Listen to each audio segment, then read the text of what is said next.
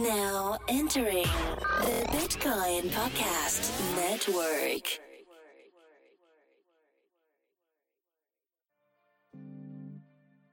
Yeah. Welcome to the Bitcoin Podcast. We in outshine. Bitcoins, we got 'em. Acquire, never sell. But catch us rolling deep like Adele. Bitcoin, blockchains, cryptocurrencies. Three guys faded talking Bitcoin, no fee. That's the free Bitcoin podcast, insane. And adoption is still the only thing, thing, thing that matters, man. Hey, everybody. Welcome to the show. The show that represents the flagship network, or it's the flagship show on the flagship network, the network. Anyway, I'm your first host, Marcello. How y'all doing? Host number two, Dimitri here. And host number three, Dr. Corey Petty. What's up, guys? Episode 225. We're That's in right. it. In it to win it. 25. Isn't that two plates? If you're in the weight room, two 45 pound plates equals 225 pounds. What is he? What's 45 times 5? 90, 90 plus 45. 225. Uh, 230. 220. Yeah, so we're good to go. We're in the podcast gym with the gains. Um, slight announcement at the top of here. And doing some market research, we have discovered that Aluma Exchange is a scam. So if you're out there buying Aluma Exchange tokens, um, you, the person who's running that is going to run to the beach and keep your ether. Can you say why? So- So, we're not just like saying shit without any backing? Like, why is that the case? Oh yeah, a little backstory. We brought on someone to help us with the external sales to go out and, and bring companies to the announcement series, and um, he was in a dialogue with the Illuma Exchange, um, and then they said, um, "Well, if you send us 10 BTC, we'll if you invest in us with 10 BTC, then we'll invest in you." And that was extra scammy. Like, what does that even mean? we're just trying to advertise your thing that you're building. So um, it was scammerific, to say the least. And I think that it is a scamming business, and they're out to get you guys. Could they just be like bad businessmen? Is it like just like a like they, they think they're doing it in the name of collaboration, but it's just like they're just really bad at business? Yeah, I think the person who answers Telegram messages isn't the person you want to be talking to when you're making money deals. Or or Yeah. is, or it is. I don't know. I'm just saying like, is, what are other possible conclusions that can come from this? They're just it's it's a Yeah, money but- grab, and but they're trying to be an actual exchange, and they don't realize who we are and like what we do. Maybe that's it. Well, I mean, who, who asks somebody for $60,000? Like it's, A lot of people like it's casual. in this space. A lot of people. Yeah. Yeah, and like, I- what, like, and it works. Hey, can I have sixty thousand yeah, dollars? smart contract audits go upwards of like fifty to seventy five thousand dollars for like Ooh, somebody's undercutting though. I see ads on CoinDesk. It's like smart contract audit for five thousand dollars. oh, I bet you want a good one. yeah. I mean, dude. don't get me wrong. The, the, quality, like judging the quality of a smart contract audit is really rough. You need to have a lot of backing on um, the ability to do a bunch of, like, have done a bunch of previous other ones. And then those things that you have done have been alive and well for a long period of time. And when you have that type of backing, you can tend to say, like, you can have more confidence in what you say. And the people who go with you have more confidence. So, depending on how much that smart contract will hold in the future, potentially, uh, you'll go with the larger bid because you need you need that level of confidence. Because all in all, like it's it's really hard to say whether or not a smart contract's going to have a bug or not, even if you get third party audits. I'm betting my money on it's probably going to have a bug. Eventually, probably. Yeah. Even Bitcoin had that bug last week that looked like it was going to be doomed for Bitcoin, but uh, was worked out pretty quickly. It seems. Well, that thanks to the like the I'd say benevolence or altruism or or all around good guyishness of the developer. He's a BCH, a Bitcoin Cash developer that found it. Yeah, replicated was on the test net and reported it as opposed to like potentially just making a shitload of money. Yeah. This has been a I week of bad headlines, man. Really? Zed, I think yeah, it's ZebPay's out. bag. ZebPay's out of business. That I see them all. So there's bugs, and then like even in our Slack, there's talking about well, Ethereum is never going to be worth as much as it used to be because there's going to be like stable coins and Hmm. all this shit. And, I don't know. I don't. I don't know if I. I. I have a hard time believing that. I mean, yeah, I guess it depends on what the inflation rate ends up being in the end, but uh, I think with the uh, like the sharding spec, Casper plus sharding spec, the inflation rate's basically going to be zero for Ethereum. So that may be, end up being like I don't know. It's it's hard it's hard to say. If it's if it's Yeah. large, then the price will go down. If it's small, the price could potentially go up if the usability goes up, or it just stays constant because it, it works and it's like only for utility and not so much for money.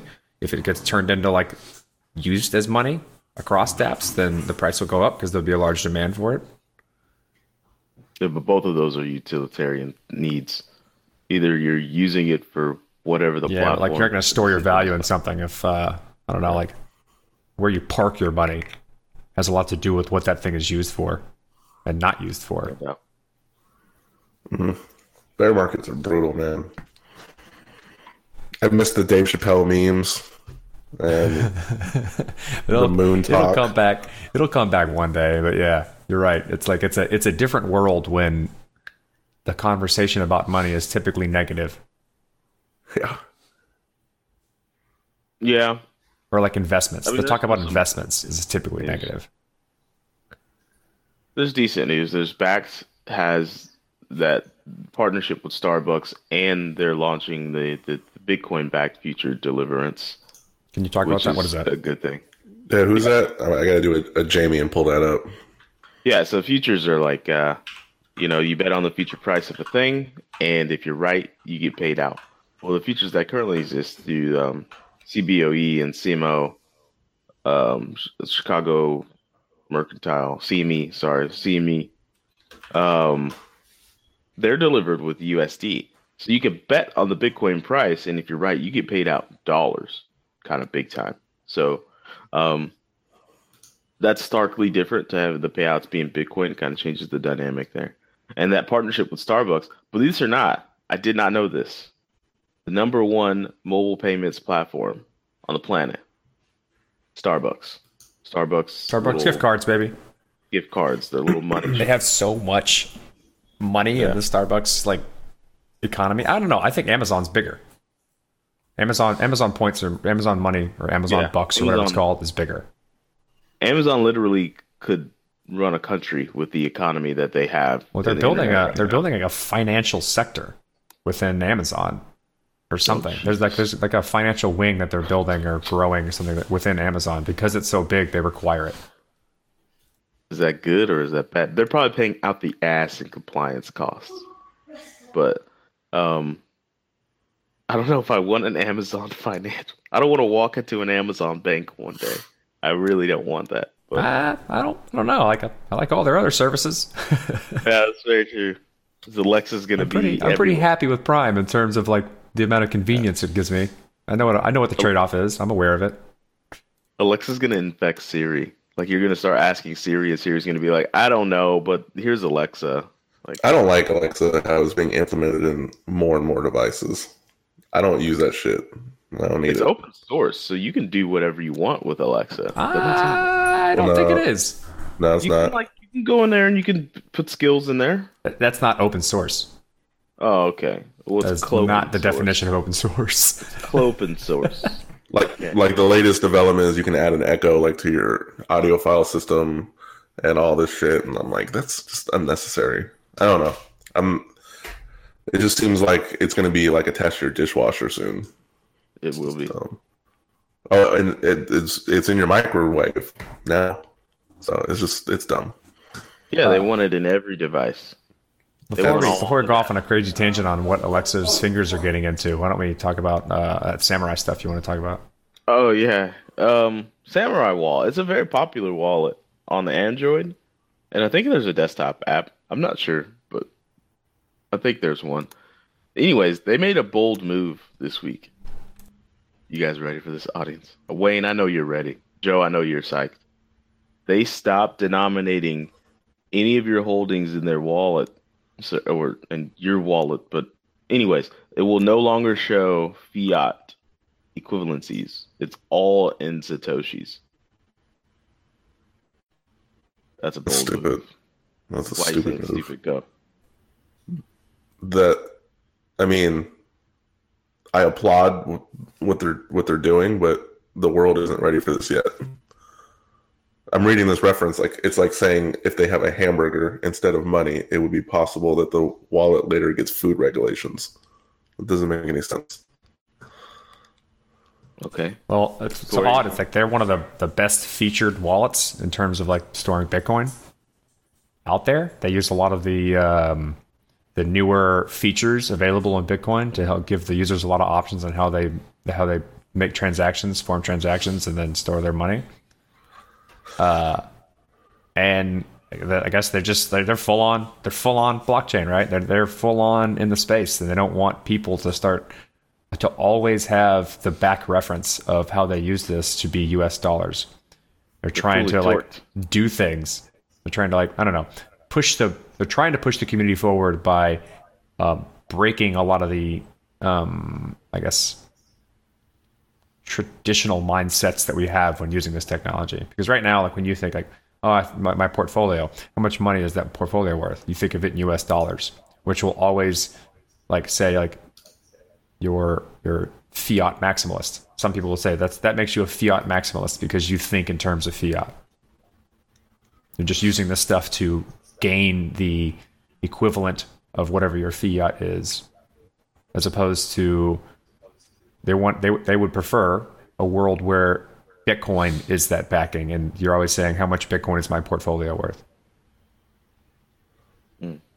I just we're not we're not we're shockingly early, like everyone says. We're not ready to start calculating a Bitcoin. All right, Not well, you you said you wanted drastic changes the other day. You you, you Yeah, talk- man. This is it. Like this is what people do for drastic change. They make they they they're unapologetic about making those changes.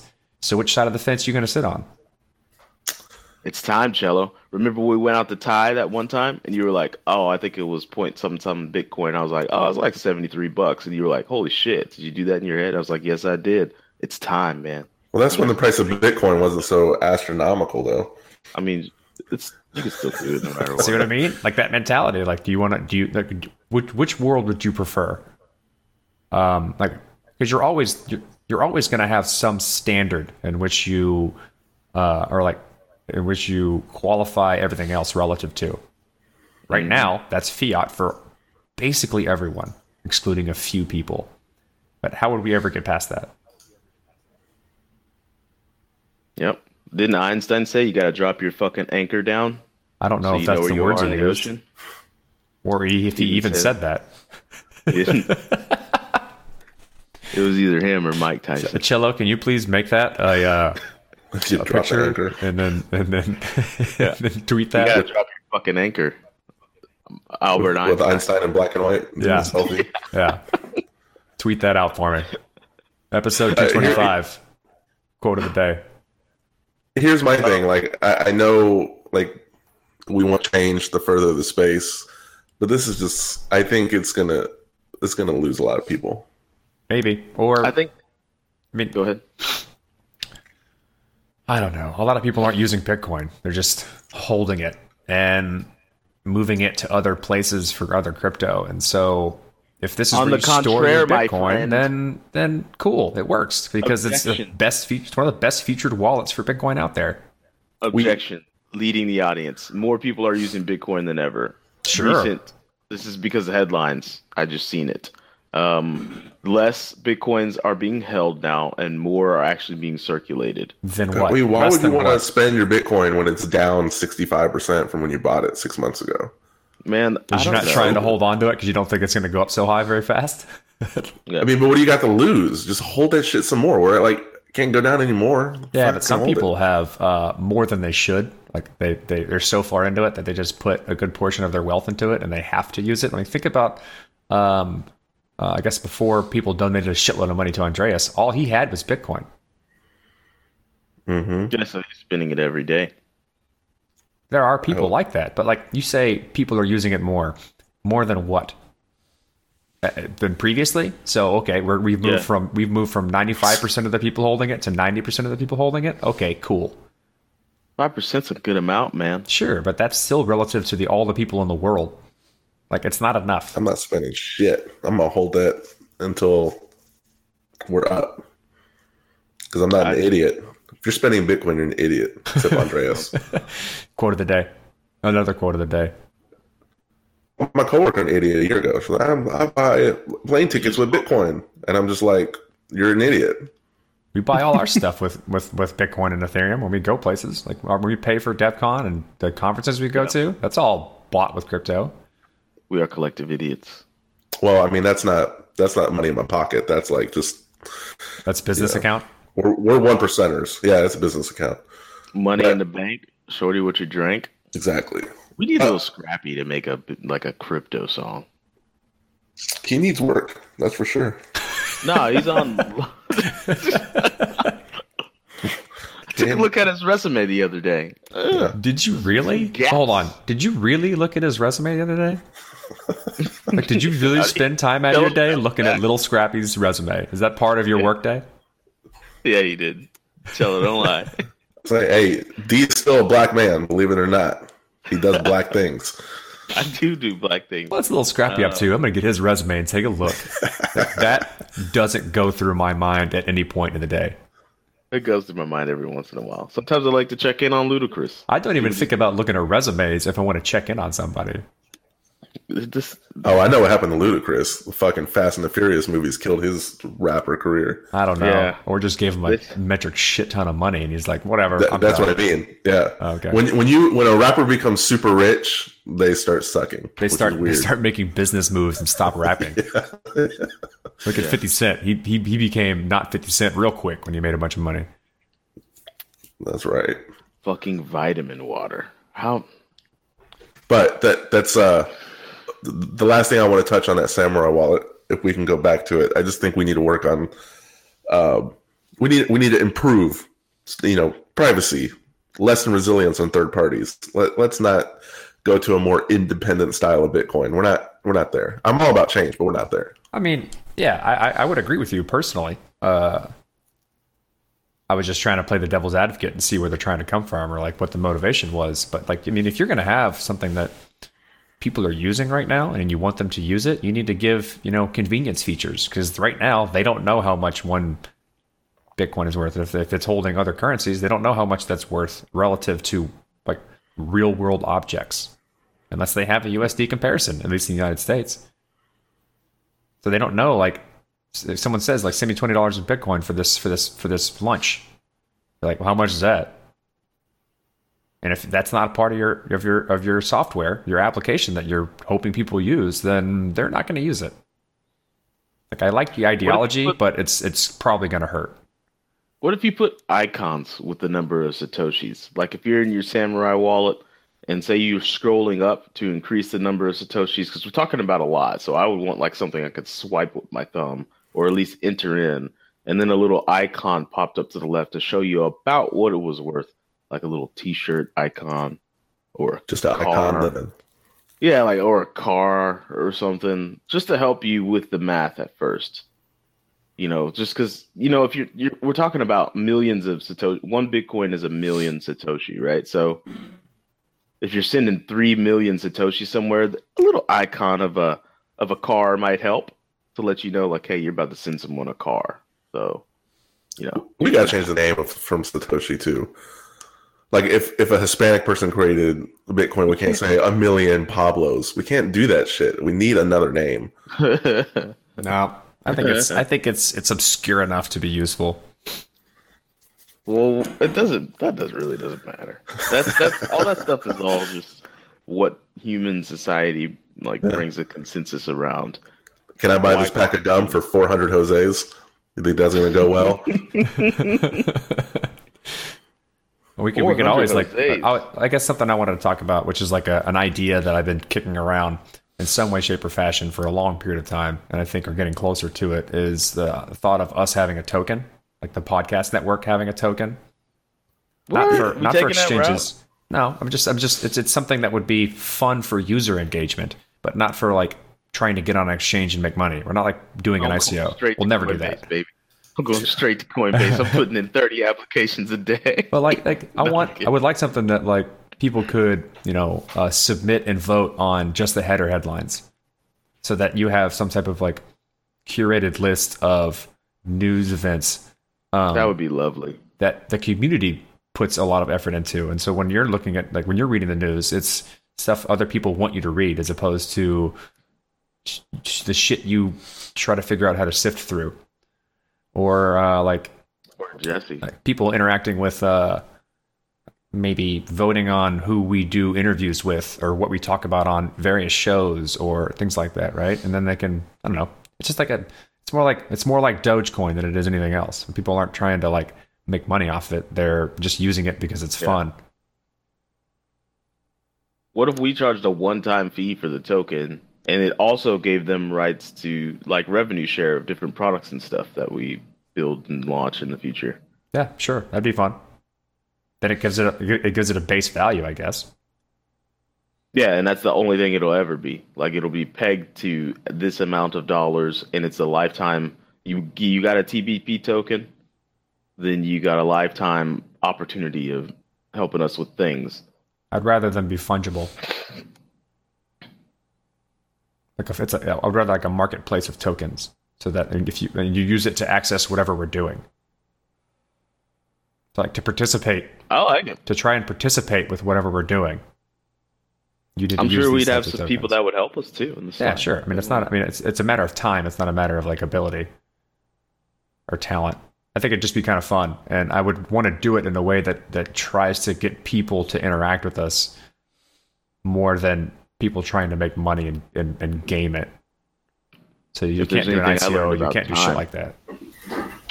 Anything I learned about time from the movie Annihilation is that time is a motherfucker. Time is a construct. I don't know. It was see something I've been kicking around, around right? back and I think it'd be fun. I need to. You figure it out. I, I, okay, so before we cut to the interview, let's make that official invite to everyone in the Slack and everyone not in the Slack that this is an idea that Corey's been um, pushing around in his brain, and uh, maybe we'd like to get that implemented. A little TBP token uh, re- circulating around just for fun, just for funsies. Or even just come up with ideas on what it could be used for, and then we can then figure out the necessary infrastructure required to do that stuff. Because I mean, that's that's potentially a lot of development if we're going to inter- integrate it with a bunch of shit that we do. I mean, potentially that is. so a we need lot steps in terms of like getting it started, passing it around, initial distribution, uh, making those applications. I mean, all that type of stuff needs to be done, which is a lot of work. But it, it eventually it could be fun. But we should start somewhere by just having like maybe a test token and playing around with it in Slack. I like Okay. it. I like it. Well, um, um, yeah. th- th- should we cut to the interview? Yeah, live from a from a church in Puerto Rico. The original, the, like, was it the initial uh, Freemasons lodge in the world, like ever? It, it had a good aura around it. That's for Wasn't sure. I late to this interview? yeah. What was I doing? Was this the interview Driving? where I was actually copying? I was recording one of Amy Wan's interviews. Yeah. For the fucking CEO and founder of Acclaim Entertainment. And you didn't yeah. thank him, and you didn't. You were thank him you were late to a billionaire's interview Jesus. because you were busy with another millionaire. Yeah. It's a good spot to be in. Um. Anyway, I introed him in the episode, so you just it's Brock Pierce. Everyone knows Brock Oh, yeah. Pierce. Get to it. Yeah. Brock Pierce. Uh. Here it is. All right, guys, long winded introductions aside, we're here today with Chairman of the Bitcoin Foundation, Mr. Brock Pierce, one of the uh, the OGs in the space, and probably out of the, the hundreds of people we've interviewed over the years, I'd argue he's probably one of the most prominent, recognizable figures in the space. Uh, you can catch him headlining the speaker list at the World CryptoCon next month in Las Vegas. Uh, Brock, your time is super valuable, and, and here you are lending us your time. We we appreciate it, and thanks for being here. Uh, it's it's my pleasure. Um, you know, it takes uh, teamwork to make the dream work. Absolutely. Very important things that um, you know. Again, without all of us doing all the things, none of this is going to work. You know, I, Yeah. I'm actually quite curious here, and and I want to get maybe a little more clarification from you. When doing research on you and trying to figure out what you're involved in, there's been a tremendous amount of things that you, you've had your hand in. What do you typically find yourself saying when people say, "What do you do?" Or like, Um, or who are you a part of?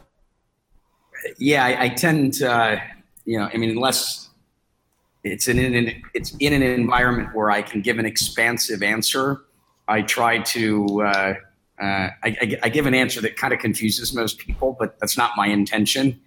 You know, they're like, "So, what do you do?" I go, "Well, um, I try to help people."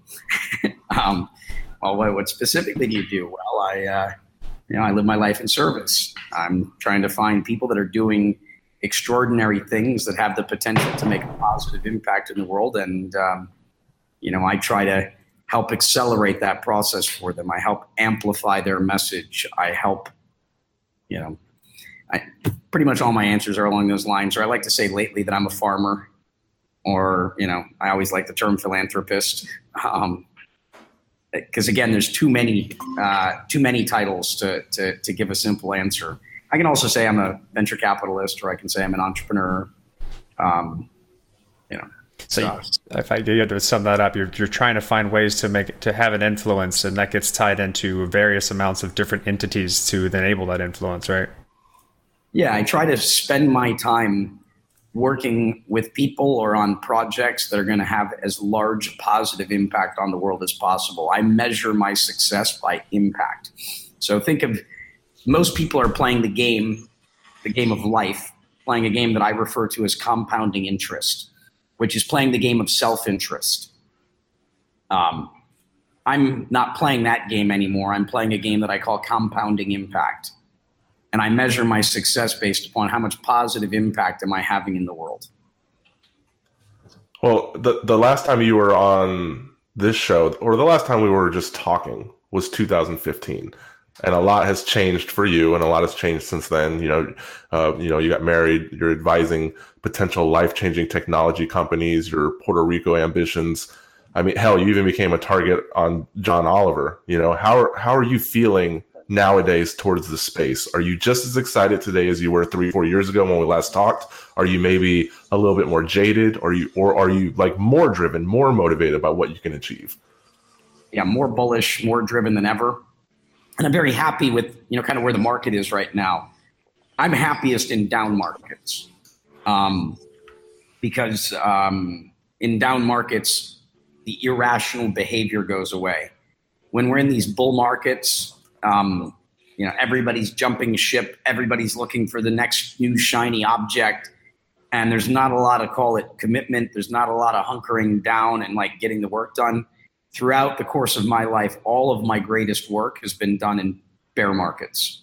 Um, so I'm kind of happy that we're in a bear market again. You know, we'll see how long it lasts, whether it be three weeks, three months, or three years. You know, we'll see how long this this winter is. But um, I, I, I like these environments. You know, all the sort of riffraff. You know, you know, all of the call it those people that are showing up temporarily, hoping to just make a buck. You know, those people disappear during these time periods. You know, and you end up with the people that are actually truly committed to the cause. You know, the people that truly believe in the work that's being done here. You know, when when there's money flying all over the place, you know, everybody starts showing up.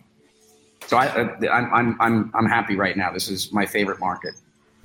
There's a, somewhat of like a analogy to that uh, bull market and bear market stuff you just said with what you're doing in Puerto Rico. Can you can you touch on that? I feel like um, a lot of people have moved, especially in the crypto space, whether that be because there's an overlapping ideology of why we're in crypto or the haven part of being in Puerto Rico. Can you expand on what you're doing there and why it's uh, like who's there with you doing these types of things and what type of benefits that are going to come from it? Yeah. So back to playing the game of compounding impact. You know, I want to have as big a positive impact on the world as I can. This is how I measure my my efforts and my success. You know, the KPIs. So I could live in New York, San Francisco, Los Angeles, London. You know, wonderful, wonderful cities that have all of the amenities and things that you know one could possibly want. But where where you spend your time, you know, is going to have a, a very big impact on the things that you end up doing And so I've made the decision that I'm going to spend my time in a place that needs help. You know, San Francisco, all the cities I just mentioned have plenty of talent. Um, they don't need me. I'm not going to make a major impact on those cities as a result of living there. So the question is, where can I live and have you know as big an impact as possible? Puerto Rico is one of those places that was clearly on the list um, of places where I could have a major you know positive impact. When the hurricane hit, uh, I made the decision to move down here, you know, immediately following that, and uh, try to get as many people as I could to come down as well. Because the main problem that Puerto Rico faces for 500 years, they've kind of been drawing the short straw and consistently just getting a raw deal from more or less everybody that's come down here, promising them the world and then never delivering on those promises. Um, you know, so naturally, it's a it's a bit of a skeptical um, culture, but a place that also is very hopeful. Um, but that skepticism is, you know, is is deserved. You know, when you know you've been t- being taken advantage of consistently since the time that Christopher Columbus arrived till today. Uh, you know, skepticism is in your DNA. So um, there's that piece of it. But how do you get lots of people here? So there's there's been you know for 500 years raw deals, but the biggest problem has been what I call a brain drain. You have the people with the means, the people with the intellectual capital, the human capital, the spiritual capital, the financial capital, all of these people have been leaving because they've had the means to leave. And the young people that are graduating from university here because of a lack of opportunity are all leaving. So when your leaders are leaving and your future leaders are leaving, long term, uh, the impact of, of that is going to be catastrophic. And so how do you how do you combat a brain drain with a brain gain? And so we are bringing that intellectual capital, that human capital, that spiritual capital, that financial capital, and we're bringing it in spades. Now, if it weren't for the Haven portion of it, it wouldn't be very effective. Um, if there were no, call it tax incentives or other uh, things going on here, you know, maybe 10 or 20 of my friends would have followed me. But because of those incentives, so that it's called the 20 and 22 Acts. You know, the, this is the legislation that's providing the tax benefits between 2012 and 2017, 1,000 people moved to Puerto Rico to take advantage of these tax incentives. In the first half of this year, 4,000 people have applied. So, I mean, it's, it's a movement. Yeah, I, I heard you once say that it's not hard to see the future, it's getting the timing right that's hard. Yes. And so, uh, you know, the need was now. Uh, uh, the incentives and the you know the, the the tools were put in place, you know, to deliver the impact, and it's happening. I mean, I think you have of the four thousand people that have applied, two or three thousand of them are from the crypto industry. You know, another one to two thousand of those people are call it from, you know, other you know modalities, but all very interesting. Whether they come from the renewable energy industry, whether they come from the permaculture sort of industry, whether they are yogis. I mean, it's a it's a very interesting mix, you know, of people coming down here, and most of whom are purpose driven. You know, they're not here just for the tax incentives. That's the thing. Like Bitcoin, without that economic incentive, it's hard to get people over the line, right? To get them over the hump. But they're not they're not people that are here just at least everyone that I meet for incentives. They're here to make an impact and they're here to pay it forward with those, you know, potential tax benefits that they're going to get down the road um, exactly what Puerto Rico needs right now. And hopefully, more and more Puerto Ricans come home too. You know, hopefully, more and more Puerto Ricans that are living in New York or living in Florida, you know, the leaders that have left return to to start, you know, stepping in and filling, you know, filling in the void uh, of these roles. Clearly, we're bringing a lot of the economic opportunity for the young students, so they don't have to leave. There's now startups. There's now venture capital. There's now angel investments, something that Puerto Rico historically has never had. Yeah, I was curious about that. Like, I mean, as as you have this mass exodus plus, you know, plus brain gain that you the way you put it, that's going to have a drastic impact on the culture that's been there, and, and, especially in terms of changing it from what it's been historically. Have you witnessed something like that, or have tried to preserve what's there slash incentivize people to come back to to hold on to that culture, so that we're not making maybe like this this basically crypto haven culture centric place in the world that then kind of pushes out the traditional Puerto Rican culture. Oh, I mean, yeah, for me, that's, you know, uh, a huge part of the focus. Oh, I'm just closing this window that keeps slamming. That's part of living there. You get those background noises. Uh, there we go.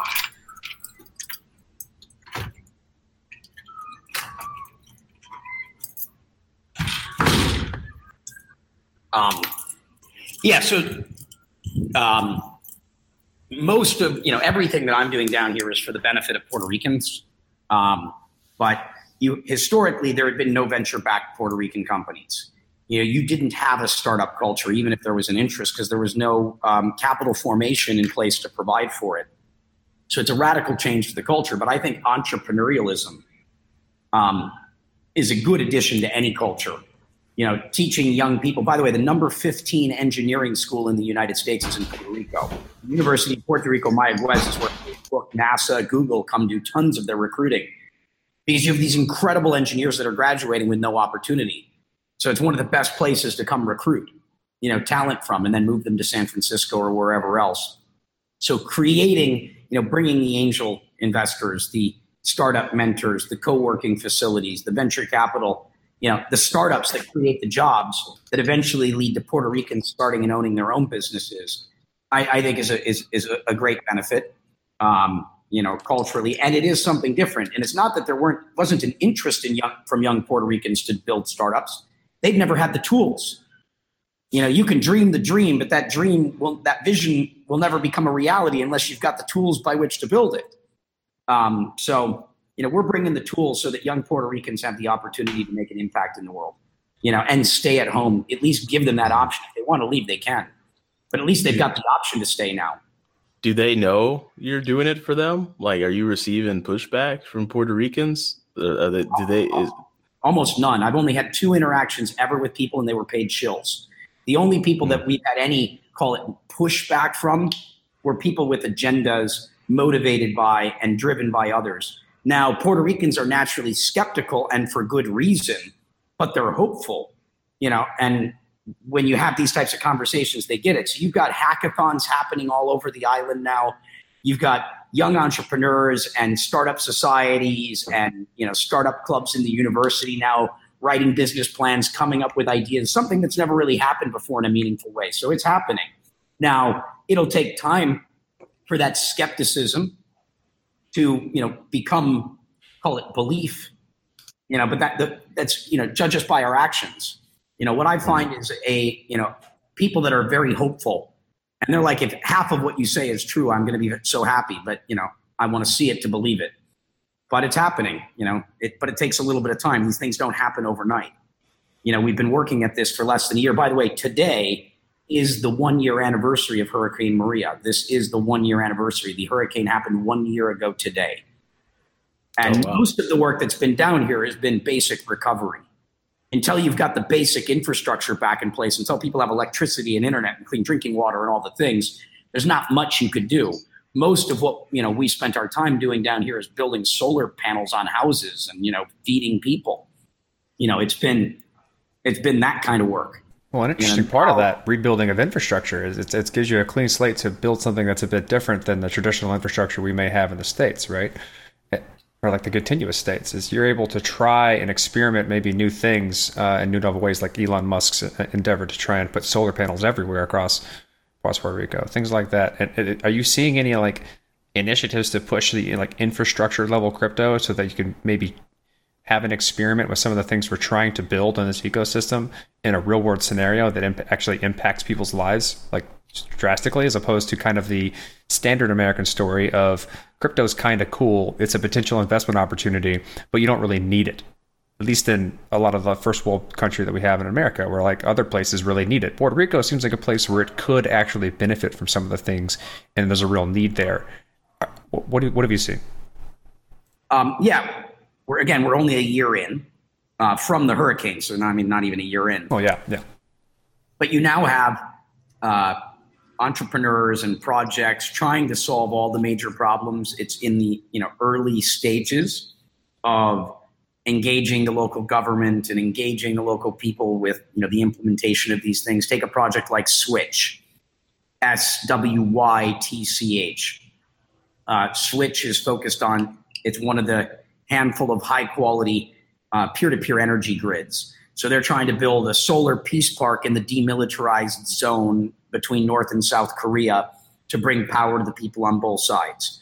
They're also focused on Puerto Rico. They're focusing their peer-to-peer power, you know, energy in specific places in the world to have an impact. And so they're working on things down here. Do I think they will get something implemented? I think the odds of it are highly likely. You know, but we'll see that over the course of the next year. You know, infrastructure stuff takes time. Infrastructure Mm-hmm. doesn't, you know, doesn't roll out quickly. Um, you know, so this is, you know, this is a 10 or 20 year, you know, sort of project of, you know, you know, Puerto Rico's recovery. But they've gone through 500 years of, you know, hardship. You know, hopefully that means they're about to have 500 years of abundance, Hopefully. 500 years of blessing. You said Swiss is just hanging out in the DMZ over in Korea. Well, no, they're they're working on building out a solar peace park, and it looks Oh. like they've got the, the approvals necessary from the South Korean government. Some new legislation needs to be passed for them to legally be able to provide power to North Korea. But it looks like the the willingness for all that stuff is Hmm. happening. I mean, need these to be careful. They're gonna catch some solar peace bullets from North Korea. Just tell them to be careful. Just tell well, them North, to be careful. North Korea is supporting this. It's it, it's this is unification. This is a focus of both the North and South working together, like what they did with the Winter Olympics. You know, the Winter so- Olympics is what's driven all of this. The Winter Olympics is what allowed people to look at their enemies and say, "Hey, you know, maybe we should reevaluate our relationship." Yeah. If we can slam dunk basketballs together, then we can build infrastructure together. That's the idea. And in the same way that West, East and West Germany, you know, the Berlin when the Berlin Wall falling was very true. the modern day equivalent to the Berlin Wall is between the north and south of you know the Korean Peninsula. You know, these are the same people that have been divided. You know, North Koreans and South Koreans are the same people. They're cousins, Yeah. uncles, aunts. You know, they were divided by a wall. And they didn't realize when they took one side that they weren't even going to be able to come back again. So families are divided. Mhm. But it's the same people. I, I, I just hope that the only thing I fear is that I've seen some, of course, the internet is the internet, and some people fear there's brooding modern day colonialization, is what they call it, going on in Puerto Rico. And um, that is a fear that has to be, you know, put on center stage to some extent because you don't, like you just said, they're going through 500 years of hardship. Like, wh- what and I, I I know there's at least more than a small group of people that don't want to go through another 500. So that's Well, not so- really a question. Well, let's talk about that. So, what is? It's very easy to throw around a word like colonialization because it's a trigger word. It's a trigger word. Exactly. that it, it, it causes all sorts of emotional reaction. But let's actually take a moment to speak about it. What exactly would be a colonialistic action? What is uh, what what type of behavior would we consider to be colonialism? Is bringing capital to Puerto Rican entrepreneurs and startups colonialization? I don't think so. Is bringing aid to Puerto Rican people that need power and you know basic infrastructure colonialization? I don't think so. Now, what type of behavior would be colonialization? Some people would say, you know, buying up all the real estate or buying up all the foreclosed properties and kicking people out of their homes. Okay, that might be. You know, if you picked up all the foreclosures and you evicted all the people that lived in them to amass a huge portfolio of real estate, that sounds like something that might be fit to be categorized as colonialization. But I don't know anyone mm-hmm. doing that. I've not heard of anyone doing that. You know, I don't, most of the people I know are not interested in Puerto Rican real estate. You know, Puerto Rico is still too messed up that people would want to make, you know, a meaningful investment in Puerto Rican real estate. The only stuff that I've invested in, which are basically lease to purchase options for the most part, are things that are used as community properties. You know, town halls for bringing Puerto Rican people together with newcomers to talk about problems, hopefully not being more than 5% of the conversation, but the 95% of the conversation being about potential solutions because it's easy to quantify mm-hmm. a problem. The problems have got statistics. The problems are well understood for the most part. The question is, what do you do about them? And creating and facilitating conversation around solving problems, but in a way where it's Puerto Rican people making decisions for themselves. And we're just here to help them solve those problems. We're not here to be saviors. We're not here to come in and tell them how it should be done. We're here to help them, you know, in the ways that we can. I think a lot of people misconstrue uh, that term or like get get angry at the fact of people who who potentially profit from places that have been uh, like had very negative things happen to them, right? So like say as a wealthy person, you move down there and potentially facilitate a lot of good, but also potentially make a bunch of money off of that. Does that make you a bad person, or that are you doing the wrong thing by what some would consider exploiting people? And I don't. I think that's the wrong way to look at it. Like making money off helping people is not a, a bad thing. It's it turns I, I, bad I, when you make money off exploiting people. Correct. There's nothing wrong with mm-hmm. people making money and doing well for themselves. You know, if they are making a, if they're positively impacting the lives of people and benefiting the people, I mean, I, I please more of that. I have no objection to people making money. What I care about is are they having a positive impact on the lives of the people? That is how I measure my own success, and that is the unit of measurement that I use in measuring the behavior of others. Are you a net positive impact on the call it the ecosystem? Are you positively impacting the world around you? And if you found a way to do that and do well for yourself, you know, good for you. Well, the, if, if, a difficulty if, in that is is finding objective metrics for such a thing because you can come up with potentially subjective positive metrics to tell yourself you're doing a good job when you're actually not. How are you how are you how are you measuring these types of things so that people can say can objectively look at what's going on down there and say that's positive? Or how do you say like judge someone else in terms of their their positive uh, impact on people based on metrics that they make. Like what metrics are good for these types of things versus subjective things that just maybe make echo chambers? Well, the most basic of which is love. You know, it's what is the energy that that person is emitting. You know, this is mm-hmm. one of those things that can't really lie. the heart, the heart speaks the truth, and you can feel the energy of the people. Uh, you know, because that's you know, again, back to how do you measure it? It's subjective and depending upon the work that people are doing they all need a different you know different unit of measurement. I tell very quickly is this a person that is in service? Are they a steward? Are they taking care of others first before themselves? Or are they the person that's always cutting the line to try and make sure that they get fed first? Or the person that serves last? Are they people that pick up after themselves and clean up after others? You know do they care?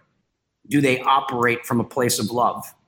Or do they operate from a place of you know taking care of themselves always. I mean, these are these are pretty kind of objective things that you can observe in anyone if you pay attention. And if that's the if that is someone's natural way of behaving, you know, it, it, you'll you'll see that in all their actions throughout everything they do in their lives.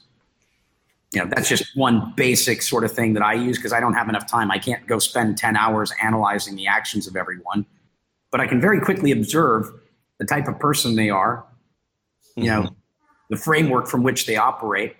You know, are they caring? Are they in service? Do they operate out of love? Do they listen? Are they combative? Are they fighting?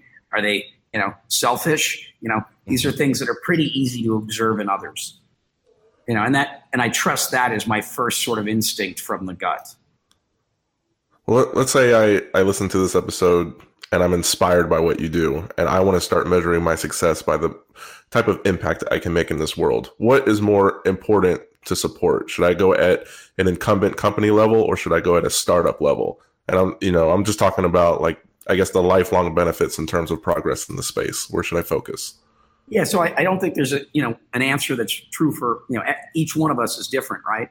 Um, I like to tip my hat to Satoshi, and I like using a lot of Japanese terms uh, to describe things. One of those is called ikigai Ikigai, and I, I specifically use the top three rings um, in the Venn diagram to describe it.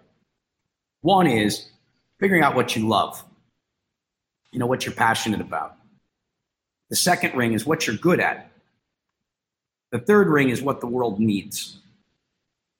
So, what you love, what you're good at, and what the world needs. And the intersection of those three rings is what's known as ikigai. And that is to find your life's purpose.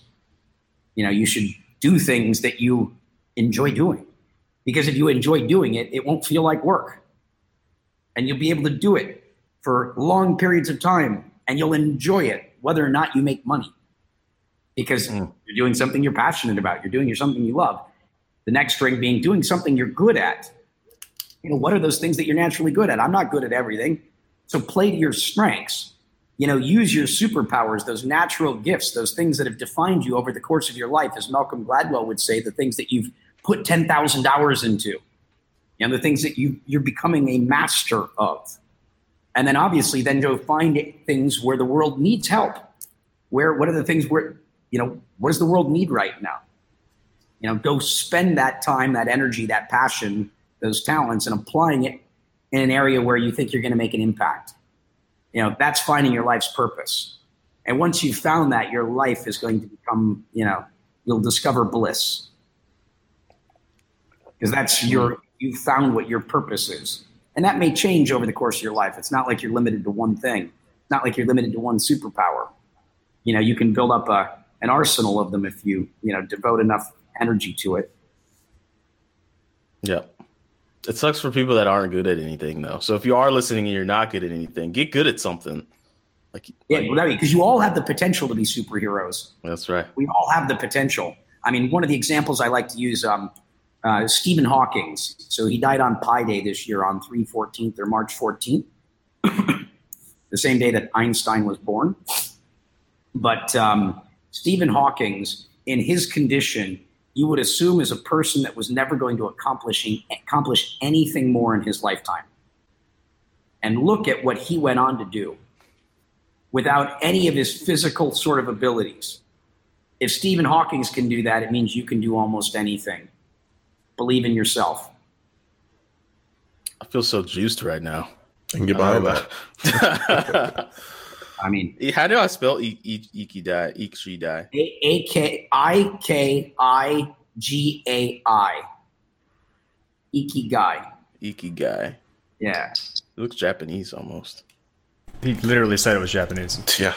oh, sorry. I use a lot of Japanese terms as a way of honoring Satoshi.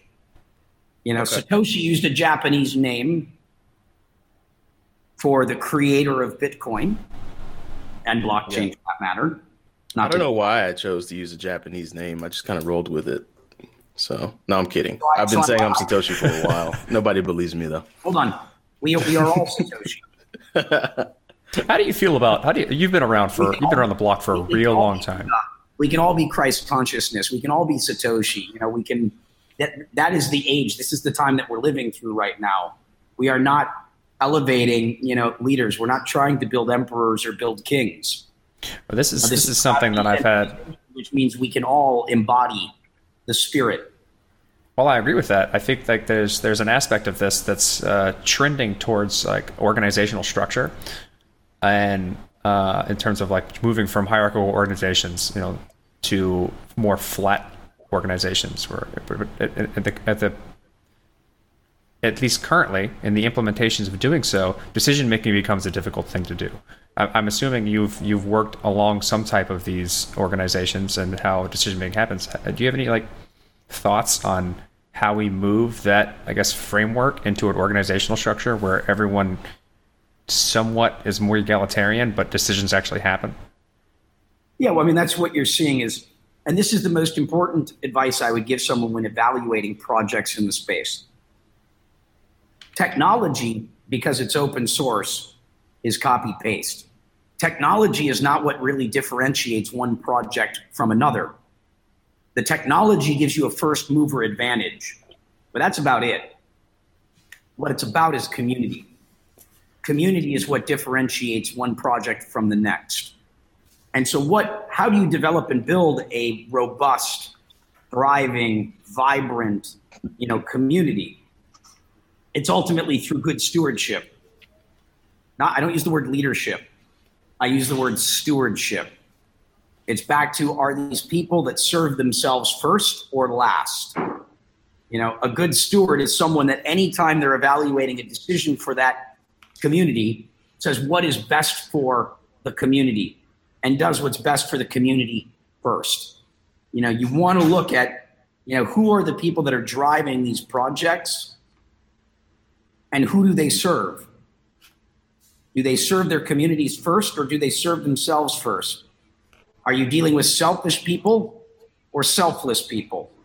Mm-hmm. The long-term viability and success of these projects will be largely delivered by delivered, you know, determined by that. You know, it's it's it's really that because it's about community at the end of the day, and you do have to have some decision making. But you want that decision making being made by people that act in service, that are stewards of the community. And with liquid democracy, they'll only serve as long as they are serving true. Mm-hmm. With the moment to they that, stop acting in the best interest of the community in a liquid democratic environment, they're removed. And that might even mean they made a mistake. You know, it may not have been an intentional mistake. It may not have been a malicious action, but you know, the community said, "Hey, you've made a couple of mistakes. We consider them to be critical mistakes. You are not fit to serve any longer." You know, and the community will find new stewards. can we move that framework of of judging projects to like EOS? Because you've had you've had pretty intimate relationships with the like the founding movement, fundraising, and development of the EOS platform. Like how, how has that performed based on that type of framework to judge it by? And and Well- wha- what is your what is your current involvement with it? my primary role in the EOS ecosystem right now is I'm one of the founders of the EOS Alliance or the EOS Foundation, which is the nonprofit portion of the EOS ecosystem. So if you look at the governance of EOS, you have the block producers, which are the uh, uh, the infrastructure, the super nodes, the miners that power the EOS network, and those block producers are all competing uh, to be elected and to stay in office, right? In a liquid democratic state. If those block producers stop doing what's in the best interest of the community, they'll be removed instantaneously. Now that's up for debate, right? You know, and what is the community determined to be uh, good or bad behavior? And are they acting in the best interest of the community? Block one, the company that wrote the EOS IO software, didn't launch the mainnet and is not involved in operating the network. And their hands are somewhat tied. You know, they're very limited in terms of what they're able to say and what they're able to do. And so the foundation is a nonprofit vehicle whose role it is is to facilitate conversation amongst the constituents so that people have a clear understanding of what's going on and have the ability to weigh in on what they think should be done. You know, it's to facilitate and structure conversation amongst all the relevant parties. And so that's the main thing that I'm doing within the EOS ecosystem right now. But obviously, I've been, you know, uh, involved, um, you know, since more or less the beginning. Um, and how is it working out? You know, EOS has only been live for about three months. So let's keep in mind it's very, very early days. It's also quite different than other implementations, I'd say. I'd say it's so far, you know, hugely successful in its launch, um, though it's not without challenges. Um, you know, there's clearly you know issues that need to be resolved, but for it being three months in, I'd say that we're the project is doing better than I would have expected by this time. I'd say the community involvement and the block producer participation is great. Most of the block producers recognize to be elected, they need to be doing great things for the community. And so block producers are always out there constantly figuring out ways that they can do things to benefit the community, to demonstrate that they truly serve the community. And so that's happening a great deal. The only thing that's, um, you know, kind of really a challenge there where, you know, um, is that the exchanges have taken on a lot of authority, probably more authority than is appropriate. Um, and a lot of the block producers that are being elected are the ones that are deeply in bed with the exchanges. Not to say that this is wrong; it's just an area where um, you know there's concern. Um, you know, in terms of uh, you know Block One, they're doing everything they can do, but Block One isn't there to launch and run the network. They were there to write the open source software, and it was given to the community to launch and run. And so that's all happening as as intended. So um, uh, in terms of DApp developers, uh, you know, massive amount of DApps being developed for EOS. It's probably similar to what's being built on Ethereum right now. So it's the number one or number two blockchain probably in terms of developer activity. In terms of transactions per second, it's number one. I think it's got over 51% market share, meaning the EOS blockchain is doing more transactions than I think every other blockchain combined or near that, depending upon the day of the week. So I'd say for being three months in, that's that's good. But that's also because there's no fees. It's a frictionless blockchain. If you want to build real consumer applications on a blockchain, it has to be feeless. It has to be frictionless. No one's going to Amazon if they have to pay a fee every time they load a page. That's also No. due to the choice and choice and consensus mechanism, like the Yes, but for consumer applications, Yeah. I believe it will be an. You know, I don't think EOS competes with Bitcoin. I don't believe it competes with Ethereum. Again, I believe I'm chain agnostic. I'm, you know, I'm. I believe that if anyone succeeds in making the world a better place, we all win. And I believe that maximalism of any chain is the modern day equivalent of religious fanaticism. You know, if someone does something that makes the world a better place, we all win. And it's all A B testing, it's all split testing, and it's not going to be one chain to rule them all. You know, there's different chains for different purposes. And consumer applications, consumer dApps in particular, need to run on a feeless, frictionless chain. You know, the, the new the decentralized Facebook is going to run on something like EOS, in my opinion. Yeah, but there's no such thing as a free lunch. Somebody's making money there. Well, it's it, it, you know it's called who's paying the fee. The fee is paid by the block producers. So instead of the fees being consumed by you know paid by the end user, it's being passed down into the network. The miners pay the fees because the miners are receiving the reward. It's just a different architecture, but I believe it is the right architecture. Um, certainly, I've not heard of anything better or near it. Um, you know, for consumer DApps, but that's for consumer DApps. I mean, that's you know, again, you know, Ethereum is doing high value transactions. It's disrupting venture capital with ICOs, and there's lots of interesting smart contract applications that are relevant that need that censorship resistance that Ethereum is focused on. You know, Bitcoin is really gold 2.0 more than anything else right now. It's creating a new store of value at a time where fiat monetary systems, you know, the emperor wears no clothes. These are they, they're, you know, they're performing different functions. Um, Bitcoin clearly is not trying to do any of the things that EOS is trying to do. Bitcoin Cash is trying to do things more similar to what EOS is doing. We'll see how that you know evolves over time. But um, my view is that we go innovate. Everyone should keep innovating. I want to see as many blockchains trying to solve as many problems as possible. You know, I, I, I support and I applaud. You know, I salute people attempting to innovate. It's all it's all good. It's all good in the long run ideally Agreed. let's work together you know uh, I, i've been saying for many years now when you see someone that you think your first reaction is they're your competitor and your first reaction is fear you know the reality is that person gets you that person wakes up every day trying to solve the same problems as you that person understands you better than almost anyone in the world don't be afraid of them go shake their hand give them a hug and talk and what you might find is that there's a lot to collaborate on. Or you might say, we have a different view as to how to solve this problem, so let's go solve it two different ways. But a lot of times, those people are going to become your best friends and the greatest teachers and students you're going to have in your life. You know, this rea- this fear-based reaction is a scarcity mentality reaction. You know, if we're trying to build a world of abundance, if we're truly trying to change the game, you know, it's learning to get you know over those fears. what I the difficulty I find in a lot of this, um, while I agree with everything you just said, is um, how does someone get access to a quality signal through all of the noise that's associated with trying to f- learn things in this space? Uh, like if someone were to just Google EOS or your name, they're going to have a lot of conflicting information on what to think. How do they get good information on various projects that have conflicting mouthpieces talking about them? Just look at just just look at like the the debate between Bitcoin and and, uh, and and Bitcoin Cash. Like that is now a cesspool of information to try and grok what is the correct thing to think about these things. Um, yeah, it's, it's really, really hard because there's so much money involved and there is so much misinformation. Yeah.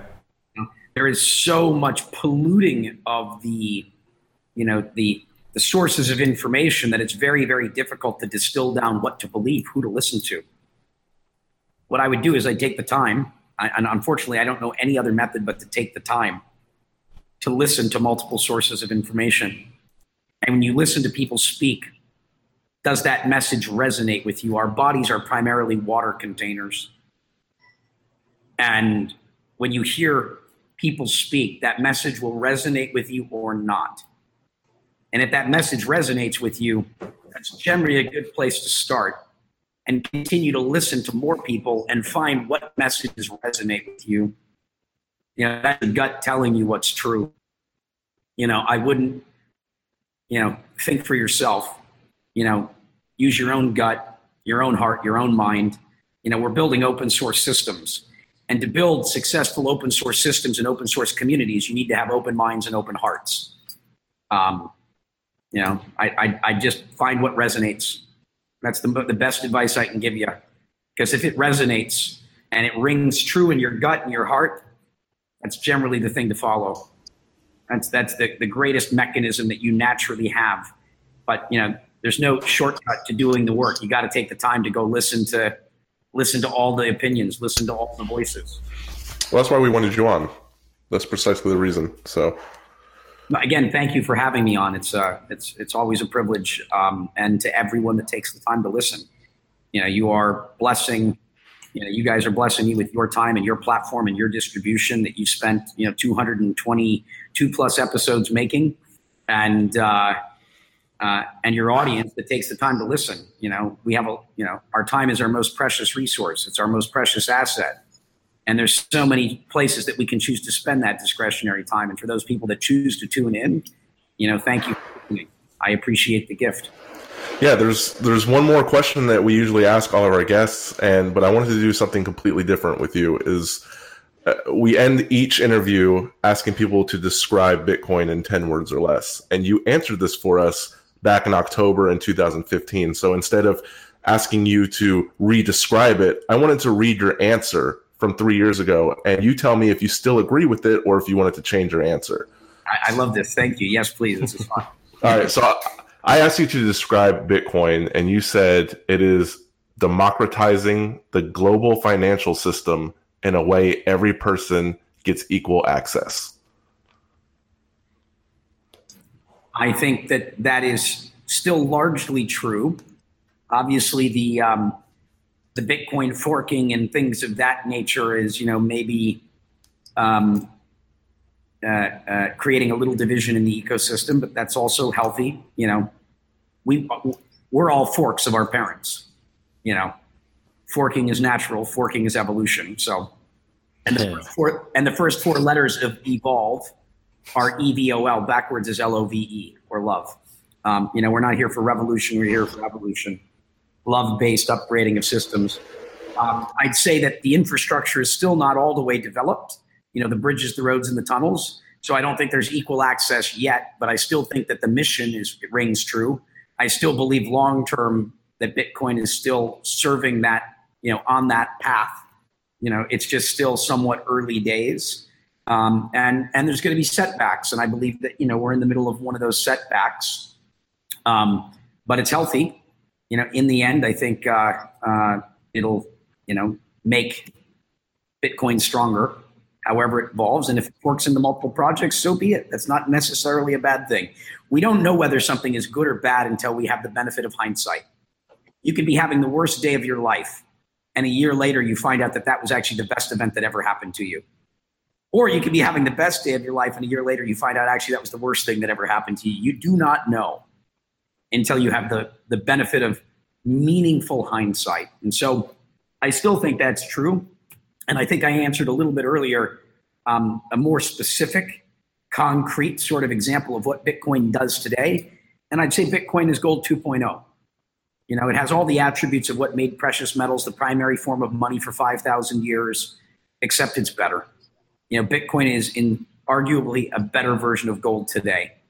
And if you are worried about, um, you know, the fiat monetary system, the real bubble, in my opinion, is government issued money, the debt market, and the equity markets. And if you share that view at all, you know, this, you know, it's a good time to hedge. I also like gold, by the way. I like I like precious metals. There's not many asset classes I like well, today. I'd imagine like you're spending a bit of time with metals. Peter Schiff down there.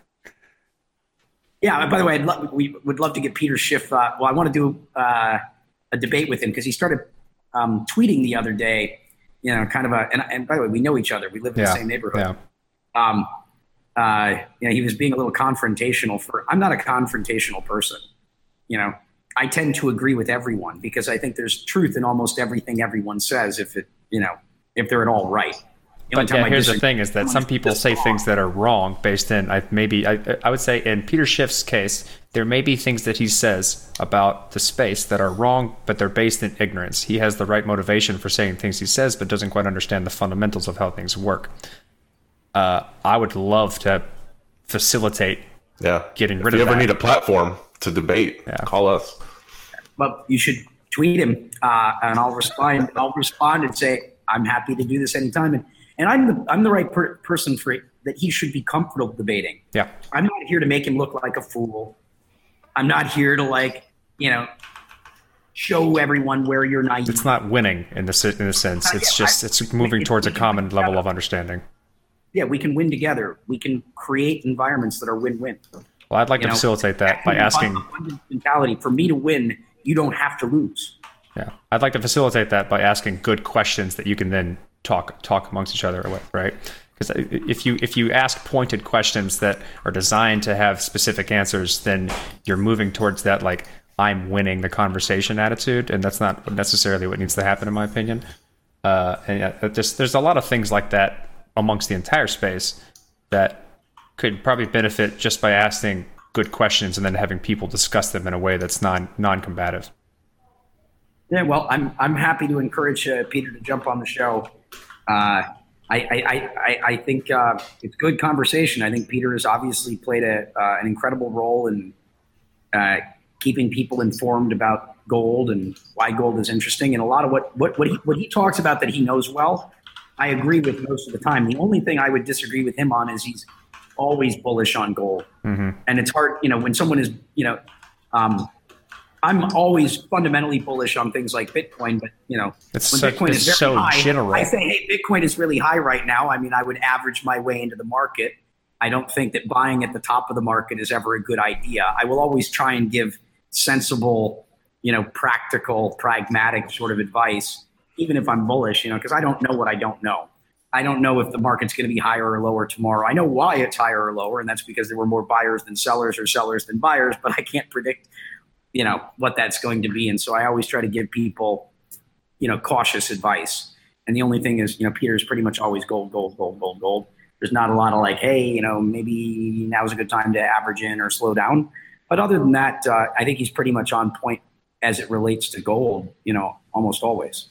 Um, Well, uh, and You can expect a tweet to come out soon after this episode, and uh, we hope that you tag on to that to then help help push that forward. I think I think everyone would benefit from that conversation. yes, please. All right. Well, uh, I think that's a great way to wrap up. Brock, thanks for thanks for coming on the show again. Uh, I appreciate talking to you. Do you. Is there anything that we should have asked you we didn't get around to doing? No, I think I mean the uh, what you what you're doing, you know, is is back to such an important part of the ecosystem's development. It's how in that world with all this FUD and all this misinformation, how do you how do you become informed and how do you make good decisions in a world where there's so much, you know, bad information? And uh, those people that are building platforms such as yours and curating the conversation and facilitating those conversations are how people, you know, get to what it is that they need. So, um, you know, just want to thank you for what you do. You know, this you you play a, a very important role in the ecosystem. Thank you. And you wear a hat better than Jimmy Song, I must say. Oh, burn, burn. We all, we all wear we wear many hats. Yeah. well, we're not going anywhere, so you can keep tuning in. Yep. All right. Thank, Thank you very much, Brock. Appreciate it. Thank you. All right. Bye bye.